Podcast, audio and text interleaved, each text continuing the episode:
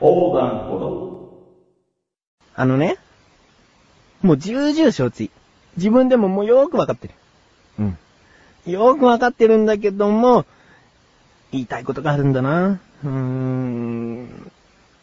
あの、前回の話をね、えー、な、何がこう分かってるかって、なんかなだらか向上心って結構前回の話するの多いですよね。それ自分でも悪いなと思ってるんですよね。ちょっといやらしい考え、これで前回の話振り返ってバックナンバーで過去の文を聞いてくれたら嬉しいなっていうね。この回から聞き始めた方に対して、そういう意味で、この前回、前回って言っちゃうんですよね。ついね。よくないね。うん。よくないんだけども、あのー、ね、前回の話ちょっとしたいな。うん。いい？うん。あのね、前回ゲストが来たんですよ。そのゲストはもうネタバレでも何でもないですけど、過去の文聞いてもらえばすぐわかることなんで、えー、そのゲストというのは自分なんですね。菊池翔なんですね。それで、フリートークの枠を使って、菊池翔が対談しているような音声を配信してるわけです。で、どうやって撮ってるのかって言ったら、もちろんその、もう別撮りですよ。二つの音声を撮って、それを、えー、合わせて、えー、編集してあるんですね。それで、あたかも会話してるかのように、こうしてあるんですけれども、それを知り合いの人に聞いてもらったんですね。そしたら、うーん、感想というか、聞き始めた第一声が、うわ、気持ち悪いって。あのね、本当に会話してるような感じでお届けできてるかなと思うんで、まあ、そりゃ気持ち悪いさ。同じ人だし、で、その人は自分のね、どっちの声も知ってるから、それ 合わせて、ね、一人の人が会話してるなんて気持ち悪い。そりゃ気持ち悪い。でも、見事なマッチングだからこそ気持ち悪いんでしょ？うん。なんか、ちぐはぐだったら、何これって言うでしょ？最初。気持ち悪いってことは、その、見事に会話が成り立っていたからだと思うんですよね。うん。だからこれ、褒め言葉だったかなと。えー、結構ね、自分としても聞いてて、あ、なかなか、なかなかうまくできたんじゃないかなと思った。うん。だから、ねえ、うん。次、いつかやってみたいなっていうのがちょっとだけありますけどね。うん。じゃあこの日にやってくださいとか、この1年後にまた絶対やってくださいとか、そういう約束をしてやりますっていう気にはなれない。やっぱそれなりにめんどくさいね。でね、こう、なだらか向上心っていうのは、例えば、あの、自分でも前にバックナンバーを聞き直してみたんですけれども、ねえ、まあ、外で撮ってみたり、えー、海辺で撮ってみたり、あと、ラジオ番組なのにクラッカーを食べてみたり、クラッカー早食いに挑戦したんですよね。1分以内に5枚食べるとかね。うん。なんかそういうことをして、この、ちょっとね、あの、マンネリ気味になってしまうような通常配信の間にそういうものを挟むことで、上へ上がっていくぞっていう気持ちがね、ちょっと出てるかなと。かなと自分で思ってますけども。えー、というわけで今回は第41回になりますね。えーこれからも向上心を忘れぬよう、この番組を続けていきたいと思います。それでは行きましょう。菊池のなだらか向上心。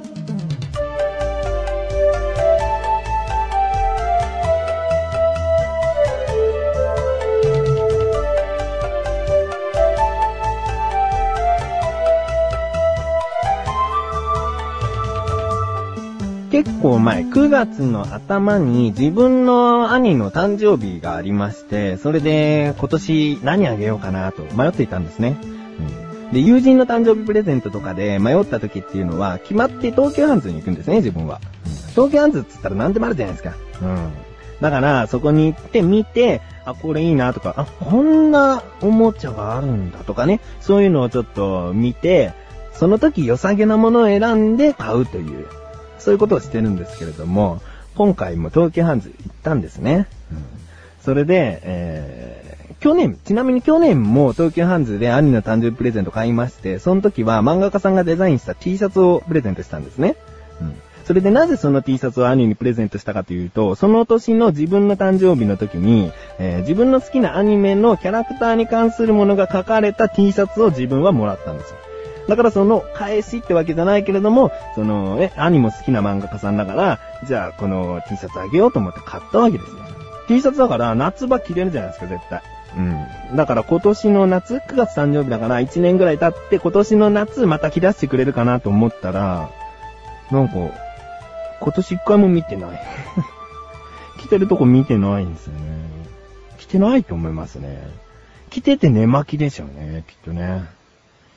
はい。まあだから今年は、ちゃんと使えるものちゃんと有効活用のできるものを選んであげようと思ったんですね。うん。それで、東急ハンズ行きまして、こう、まあ、とあるものを選んで、あ、これ絶対役立つじゃんと思って。こんなものが世の中にあっていいのかと思ってね。これプレゼントしようと思ったわけです。うん。それで、えなぜこれを選んだかというと、えー自分は車を持ってるんですけれども、兄がたまに自分の車を借りに来るんですね。うんそのたんびに自分はその車の鍵を兄に渡して乗っていいよって渡すわけですよ。でね、自分が毎回家にいればいいですけど、いない時もあるわけですよ。うん。その時は、その、鍵どこだよっつって、あそこにスペアがあるんじゃないのとか、そういうやりとりがあったもんだから、ちょっとめんどくさいじゃないですか。で、これを買ったわけですよ。今回のこれを買ったんです。うん。で、何かっつうとね、うん東急ハンズの、その、とある、その、ガラスケースの中に、ゲームの、なんだろうな、グッズというか、ゲーム中、ゲームの中で出てきたアクセサリーとか、そういうものが売ってるコーナーがあるんですね。そこの、えードラゴンクエストのコーナーで、えー盗賊の鍵、魔法の鍵、最後の鍵というのが売ってるんですね。うん。それの最後の鍵を買ったんですよ。いやー、これは便利。これ全部の鍵、どこでも開きますから。うん。だから、その鍵を使って、あの、これからも車、これ一本で、あの、動くし、家に着いた時に鍵忘れたとか鍵落としたとかになっても、この鍵ですぐ開くし、と思って。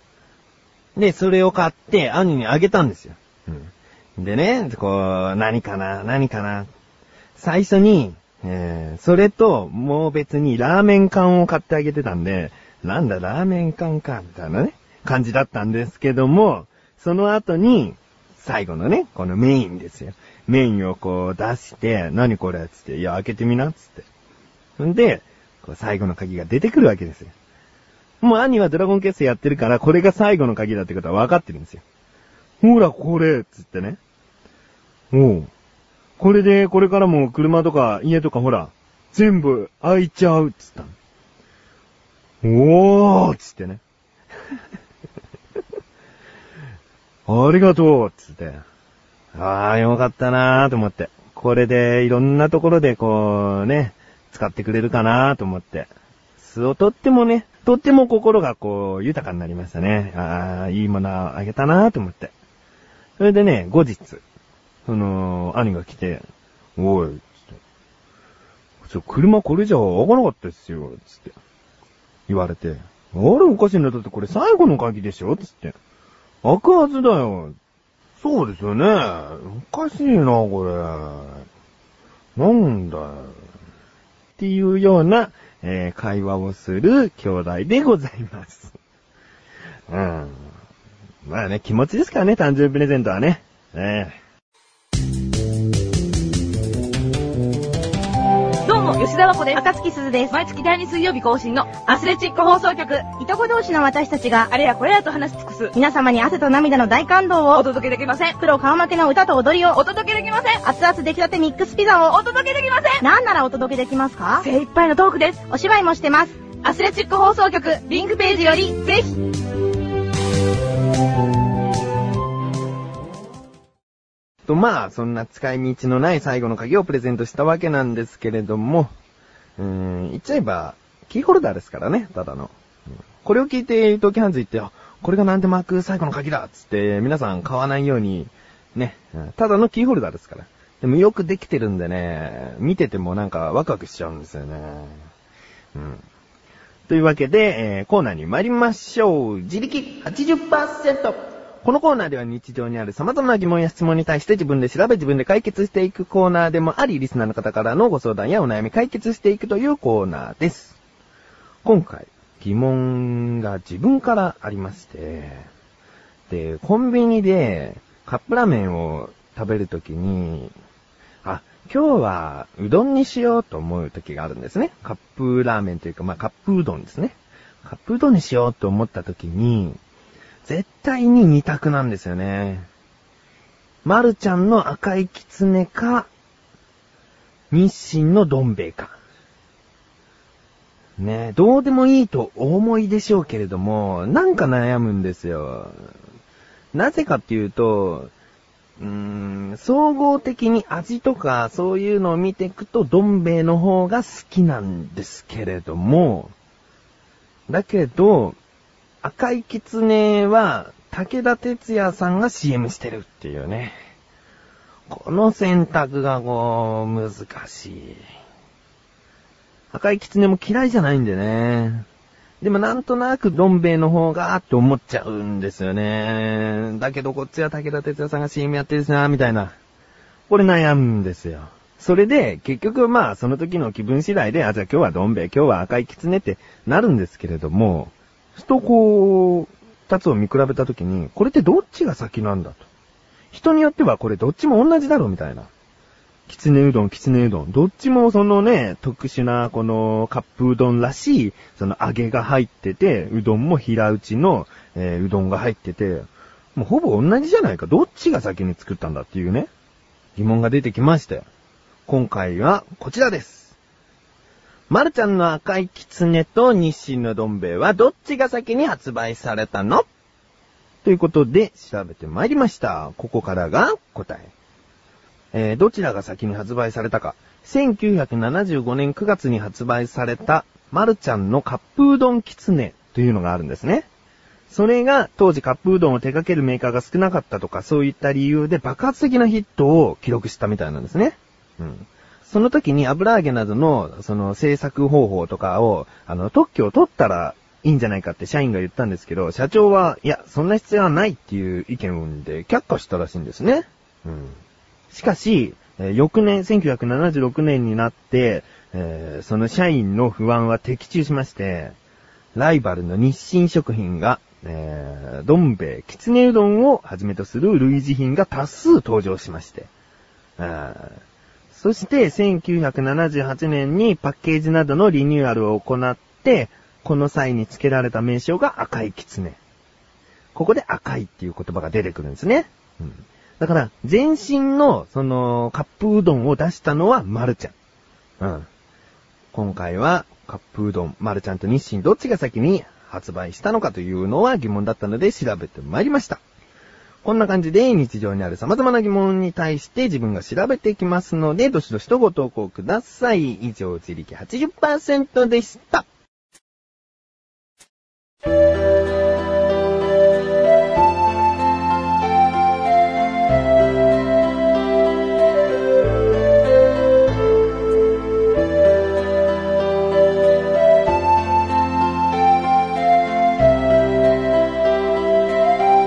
ンディングです。今回、自力80%で、まるちゃんの赤いきつねの CM をやっているのが武田鉄矢さんだから迷っちゃうっていう話をしたんですけれども、うーん、なぜ迷っちゃうかというとね、武田鉄矢さんというのは、アーティストとしても俳優としても好きな方なんですよ。ああ、もう武田鉄矢さんのそのね、組んでる海援隊というアーティストの歌ももう泣けてきる時ありますからね。それに俳優としての演技でももうなんか泣かせようというシーンじゃなくてもこうちょっとね、ほろっとくる演技をするんですよね。うーん、好きですね。今年あれですよね。第8シリーズとして金八先生やるんですよね。あー楽しみでしょうがない。またこれ、テレビドラマをこう見る生活が始まってくるかな。ちゃんと予約してね、見れないときは。楽しみだなうん。追って、なだらか向上心では、金八先生の情報をお届けいたしませんので、えーご安心を。押し付けるようなことはしませんのでね。うんということで、えーなだらか向上心は毎週水曜日更新です。それではまた次回、お相手は菊池翔でした。お疲れ様です。